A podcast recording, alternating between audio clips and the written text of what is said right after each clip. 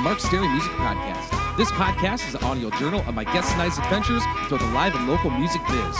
Fun conversations, cool tunes, and good times will be had. My name is Mark Stary, and I'm a 15 plus year veteran of the Twin Cities, Minnesota metro music scene. Check me out at Mark Stary, that's S T A R Y, music.net. Also on Facebook, Twitter, and Instagram. All of my original music is available for download on iTunes, CD Baby, etc. This podcast drops every Tuesday, if not before, on iTunes, SoundCloud, and most other places podcasts are available. If you enjoy it, please subscribe on iTunes. It's totally free and guarantees you'll never miss an episode. Get an extra buck or two you wouldn't mind tossing the podcast tip jar. Please visit patreon.com forward slash Mark Stary Music Podcast. Also consider helping get the word out in the street via social media, five star rating and review on iTunes, word of mouth, etc. Happy Thought of the Day is by Richie Havens. Really sing songs that move me. I'm not in show business, I'm in the communications business. That's what it's all about for me. Thanks for tuning in and welcome to the Mark Stary Music Podcast. Enjoy!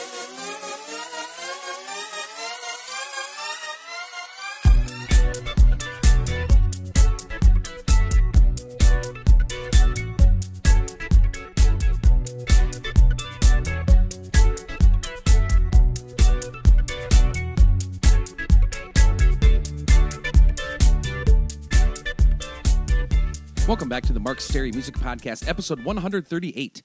Thanks to all the folks who contribute to this podcast on patreon.com. Looking to repair and restore receivers, turntables, consoles, cassette players, tube and solid state? Contact Dustin at Hi Fi Revival at 651 328 0023. My favorite vinyl album to listen to on my Hi Fi Revival turntable this week is Meliora by Ghost coming at you on a beautiful summer day here at my folks' cabin in Turtle Lake, Wisconsin, on the first day of teaching summer school. Last week's Geeks Wrap Up. Wednesday, I played a solo show at Pub 42 in New Hope, Minnesota. Heat coil went out in my car, so big thanks to Jeff for roadieing me to the show. Friday, I had to cancel my monthly Ingredients Cafe show in order to go see my favorite modern rock band, Ghost, at the Palace Theater in St. Paul.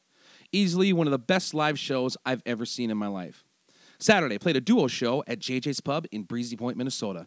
Great to catch up with two Minnesota music legends, Rick Olson and Billy Larson. Upcoming shows.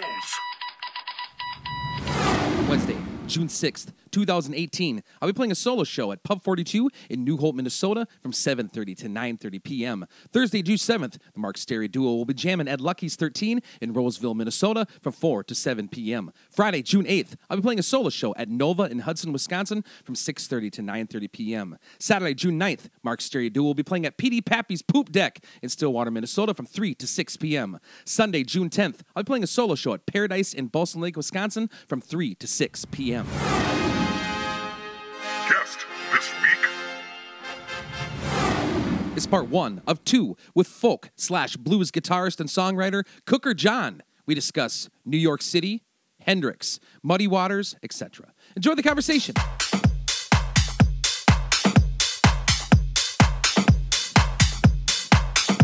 Welcome to the Mark Stary Music Podcast, everybody. We are here today with Cooker John, the folk blues musician extraordinaire, on a super hot, squelching summer day. But we're having a good time here. And how you doing today, there, John? I'm doing great. Thanks for having me on your podcast, Mark. Yeah, man, it's been a long time. We're just catching up here about some uh, uh, close calls in the music business here.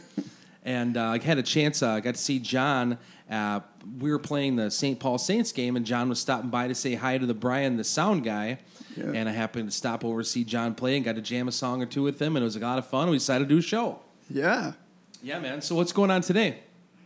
Well, today, um, let's see, kind of have a day off today. I'm going to do a gig that I'm not sure why I'm doing it kind of gig t- tomorrow at the Underground Music Cafe. A lot of gigs I do with the mindset that they're practice for real gigs.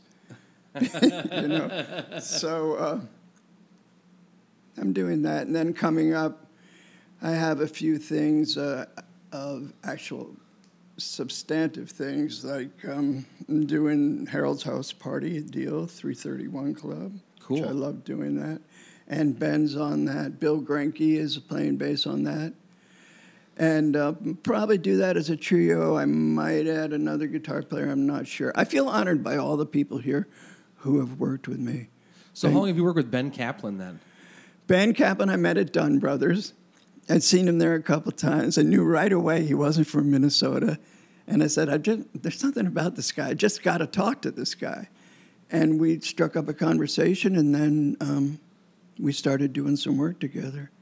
And he's been the most consistent drummer that I've worked with. For how many years, you think? Oh, it's probably been 20 years. Wow. Yeah. Yeah. Yes.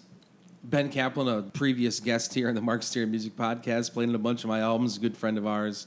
So we love Ben. He does a good job framing stuff too. Oh, he's excellent. He's, ex- you know, Ben is very together. Absolutely. Yeah. Um, so Cooker John. So I know a lot of blues guys have their names and all that kind of stuff. Right. Where did Cooker John come from? I'll tell you the quick story behind that. Um, I moved here in 1988 to get out of the big bad city. And I, Where were you originally from? well, I was uh, born in Newark, New Jersey, and then I spent a lot of time in New York and in the Poconos, and I was in bands there. That's a whole nother story. I could tell you a little bit about that because it's vaguely interesting. We'll get back to where the cooker came from. Okay. uh, I had was in a band in college, and we went into to a studio to make a demo. It turned out that the studio was owned by Albert Grossman's sound man, who was managing Peter Paul and Mary, Bob Dylan. If your time to you is worth saving, then you better start swimming or you'll sink like a stone. But the times they are changing. a bunch of other people. It was also a studio where ESP Records had all their artists record. So people like Sun Ra were there, Pearls Before Swine. These are probably names that your younger listeners are unfamiliar with, but these became iconic names over time. So anyway, these people were really hooked up. And before we knew it, we were playing at Asbury Park Convention Hall, and we opened for um, the Lovin' Spoonful there.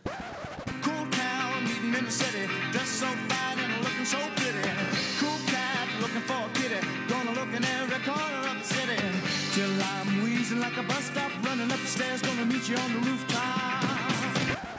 Nice. Yeah. And this is like 19 Lovin' Spoonful. Yeah, man. they were they, they were heroes because my music, my story, my history comes from a folk tradition.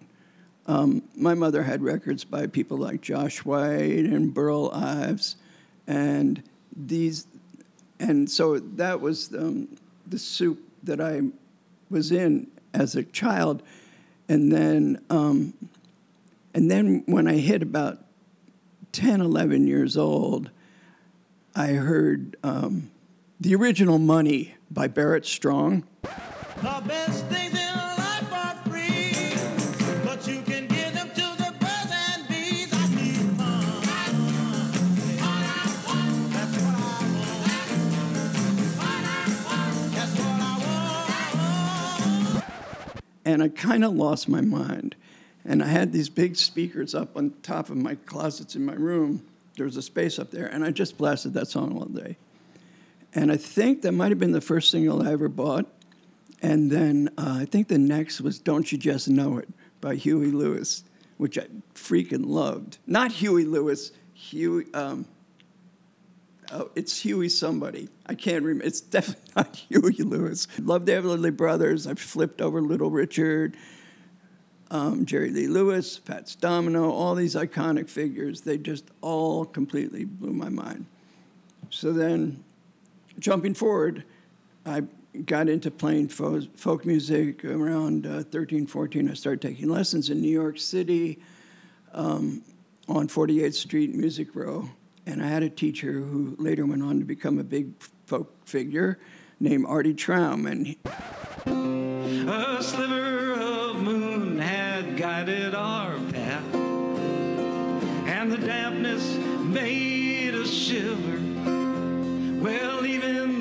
strong. it was through him that I learned how to finger pick, which I doubt is something I could learn now. But at that age. I have trouble teaching it to people because it's hard for me to explain what I'm doing. Um, but it's the thing that allows me to play solo a lot because it it creates more than it creates a sound like there's two guitars opposed to one. Yeah, absolutely. So, um, so I got in this band in college. I went to college in New York City, and I had friends from high school, and we started a band. And this was the band that opened for the Spoonful. And then we got into the Village Theater, which later became Fillmore East, and we opened for Chuck Berry there. And you know, this is really exciting, and we thought that things were happening.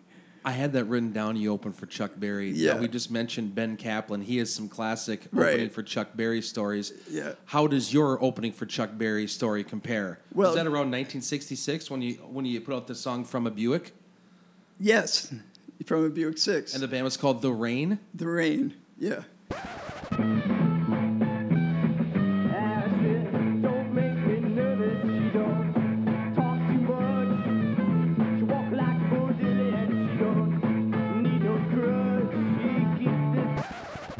Was um, originally called the Down Children after the Sonny Boy Williamson song "Mr. Downchild." That's, that's one of my favorite blues songs. Really? Mr. Down. Yeah. Oh my God. Yeah, well, these guys were deep into blues. There was this guitar player, Bob Norman. He later became the editor of Sing Out, the folk magazine, and he was an excellent guitarist and very knowledgeable about the blues.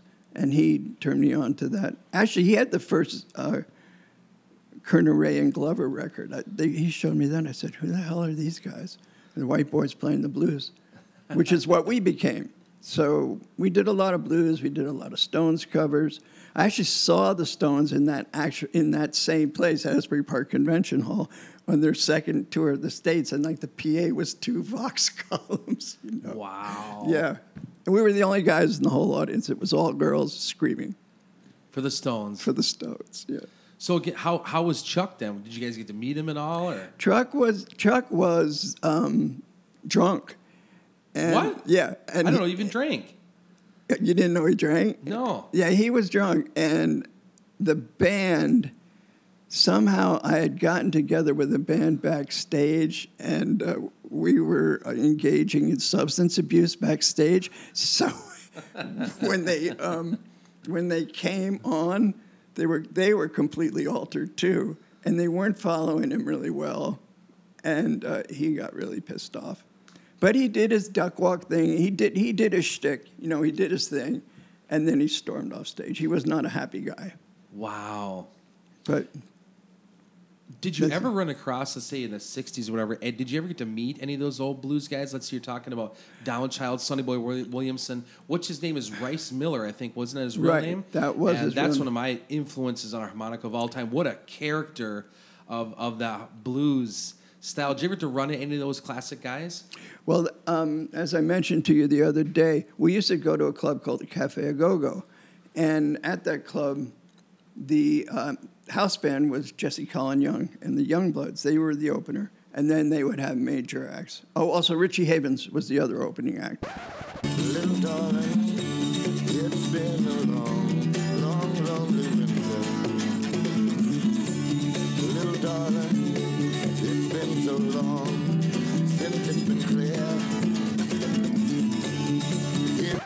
he played there. He was basically the opening act. So we saw him all the time, and we used to sit right up front.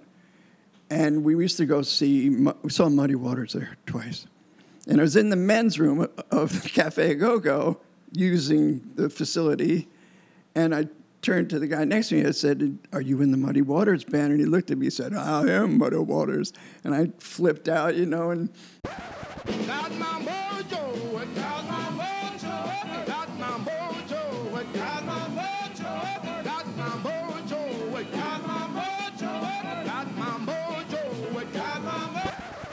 I went to reach his hand. He kind of laughed because you know we're shaking hands u- using urinals, which which reminds me of a good story I wanted to share with you.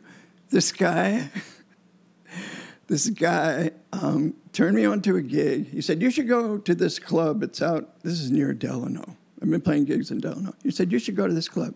So I got to the club, and the stage is set up between the men's room and the ladies' room, literally with almost no space between. it's one of those little portable stages, right? And there's a there's a, a bachelor's party taking place. Nobody's paying any attention to what I'm doing, but the humorous part, although it wasn't that humorous at the time, was this men's room had a nuclear urinal cake in it, and it was so strong that it wafted right out of the room all over all over the whole room you know, how I'm going to get sponsored by a urinal cake company and go on tour. But anyway, to get back to the Cafe Go Go, so we used to see um, Richie Havens there, the Youngbloods, and then we saw Muddy Waters Band, and then Butterfield played there a lot.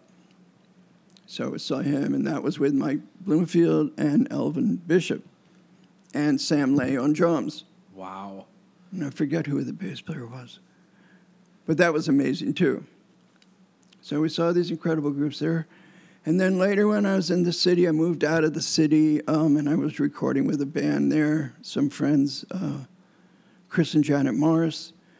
And we had a deal, again, where we were making a demo in a studio, but this time it was the record plant. And there, there were a lot of heavy people working there. And I got to see, um, actually got to see Hendrix record there.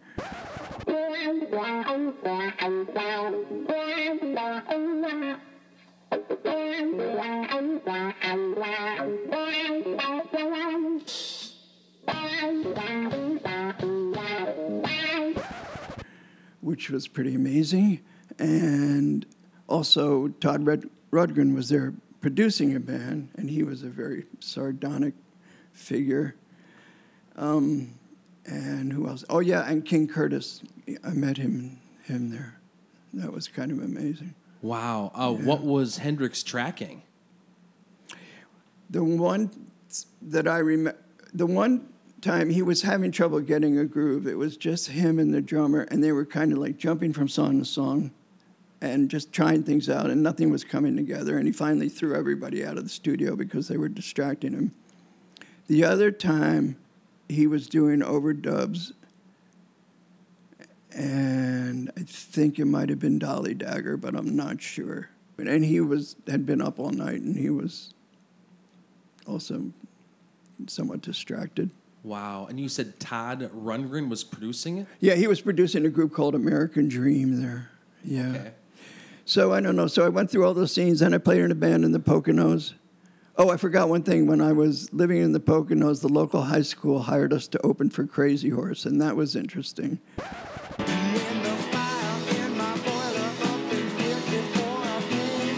There ain't no empty cell, I need a dog. Head chain. So we had these experiences. And that band was called Horse Lips, right? That's right. That's right. That band was called Horse Lips, which is an ingredient in bologna. And that's why you guys named the band Horse Lips? Horse, I didn't name it. It's one of the mani- other maniacs. In Cooker. John and Horse Lips. Horse Lips. No, it wasn't Cooker John. There was no Cooker John there. Cooker John didn't start until I got to Minnesota, and I was working at the Day by Day Cafe down on Seventh Street there. And I was about to go out and play my first gig. I asked the waitress, "What should I call myself?" She said, "Because uh, you know every third person you meet is named John." She said, "Call yourself Cooker." And so that's that's how that started. And then Really? yeah, and that's and that stuck you know and there's been a lot of humorous variations about from it too So you're opening for like Chuck Berry, you're opening for Crazy Horse and stuff. Mm-hmm. You're releasing singles and things. How did you wind up here in Minnesota? well i i've had um, some issues and and so i needed to get i needed to get out of there. And i came here you know to clean up. And my life changed and i liked it here. I liked i liked the way things were here. And i liked that my music thing you know i had spent a lot of time sitting around dreaming about putting out a cd you know that's what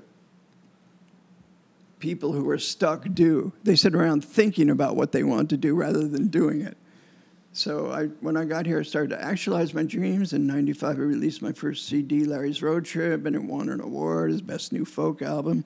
And on that, I got to work with Noah and Trent and John Duncan, Noah Levy, Yeah. Trent Norton, John Duncan, and um, and Joe Savage. Oh, another slide guy, yeah. Joe Pedal steel guy. Joe Savage, another musical genius.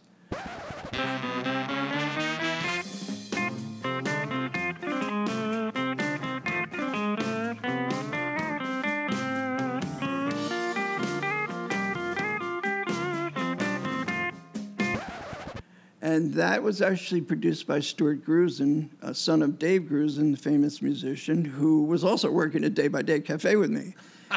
and we did it like on this little quarter inch tape recorder, and then we took it out to McKinstry's place in Northfield and we dumped it onto two inch audio. And I was very excited about that. And, uh, you know, it created some notice, but it didn't rocket up the charts or anything. And then two years later, I did another one with basically the same people uh, that I called Grocery Store, and that was in 97. And those are the only two releases that I've done in a really formal way. And the rest have been all, sort of like the project you were talking about, where you might go into a studio. I had a friend who worked at Gark Studio, and he had us in for a day, and or do it, you know, record gigs live and stuff like that. But I never went through the process of doing a big, you know, project that was formal Okay. after that. Although I have released a bunch of a bunch of CDs, but they're not, you know, they don't have barcodes on them.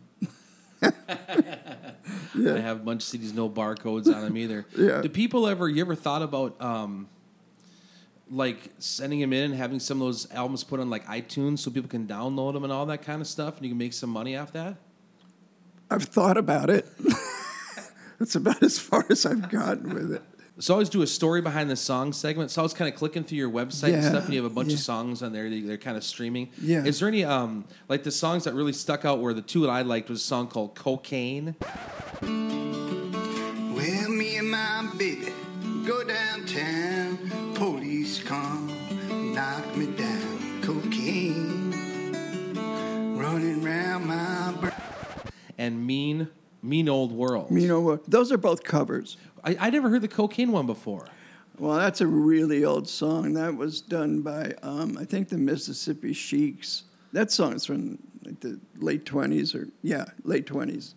Okay. and that um, and it's a great version and uh, you know at that time it was legal you could buy it at a drugstore so there's a verse in this song there's a verse in this songs and it goes i went to mr lehman's lehman being the jewish owner of the drugstore i went to mr lehman's in a lope you know running fast saw a sign on the window said no more dope you know, when, when they passed the whatever that law was called, But you could uh, you could get what you wanted up until they passed the Anslinger, whatever whatever the hell it was. I don't remember.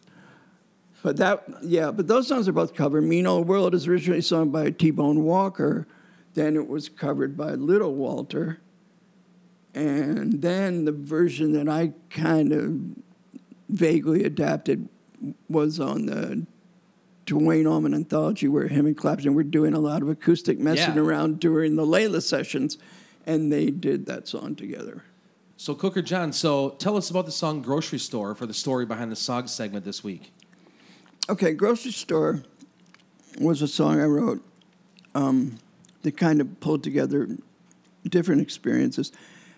I had woken up one morning and I was looking out the window, and you know how condensation freezes on the window here, so you can't see out the window? There's ice on the window. So that kind of got my mind going, and I started thinking about wow, it's really wicked weather conditions outside, but I don't have to go outside. So there was this long period of my life where I had to go out regardless of what the weather conditions were, okay? You get my drift. So that was kind of where the germ of the idea for the song began. And the song talks about how am I going to get to where I, where I got to go? Because I've got to go there.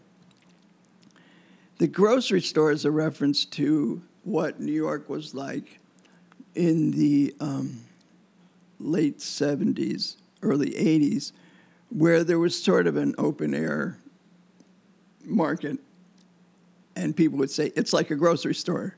You just go out there and get what you want. So that, that's the theme of the song is that, and then there's a verse that says, What are you going to do when you can't get it? You're in trouble now, you can't quit it. So it's that whole thing about addiction and being out of addiction, being out of the box of addiction, and having choices. And then what I based it on musically was I'd been listening to a lot of uh, these Yazoo albums about music from St. Louis from the 20s, and there were artists on it there. But they had this thing where they did this little figure, this musical figure.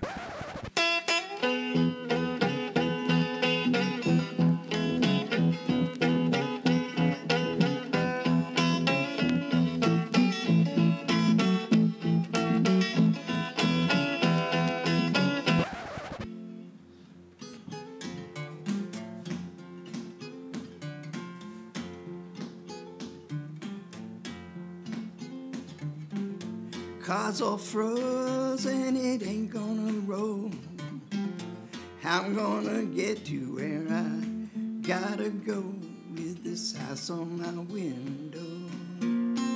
Ice on my window pane. And you can't get down, baby, to your grocery store.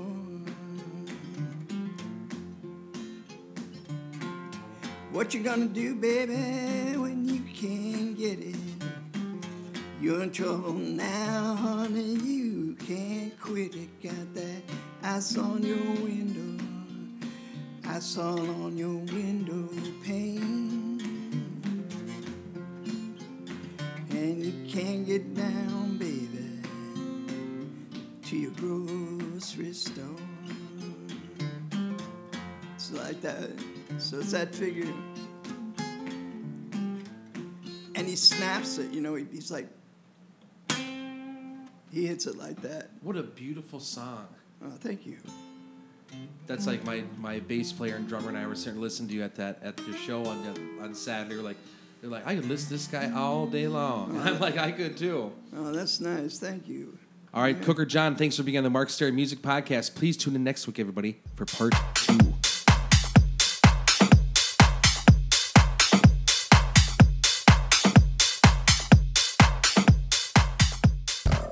Thanks for tuning in to this week's edition of the Mark Stary Music Podcast. Hope you enjoyed the program. We'll see you back here for a new podcast about life and times in the live and local music scene each and every Tuesday, if not before, on iTunes, SoundCloud, and most other places podcasts are available. This is a listener supported podcast, so if you'd like to get on board, please visit patreon.com forward slash Mark Stary Music Podcast. You enjoyed some of the musical edits on the show, please head on over to your local record store or do some digging on iTunes and load up on some new songs. Also, if you get a chance, please go check on some live music somewhere. It could be a great and worthwhile experience. Life is short, go have some fun. Till next time.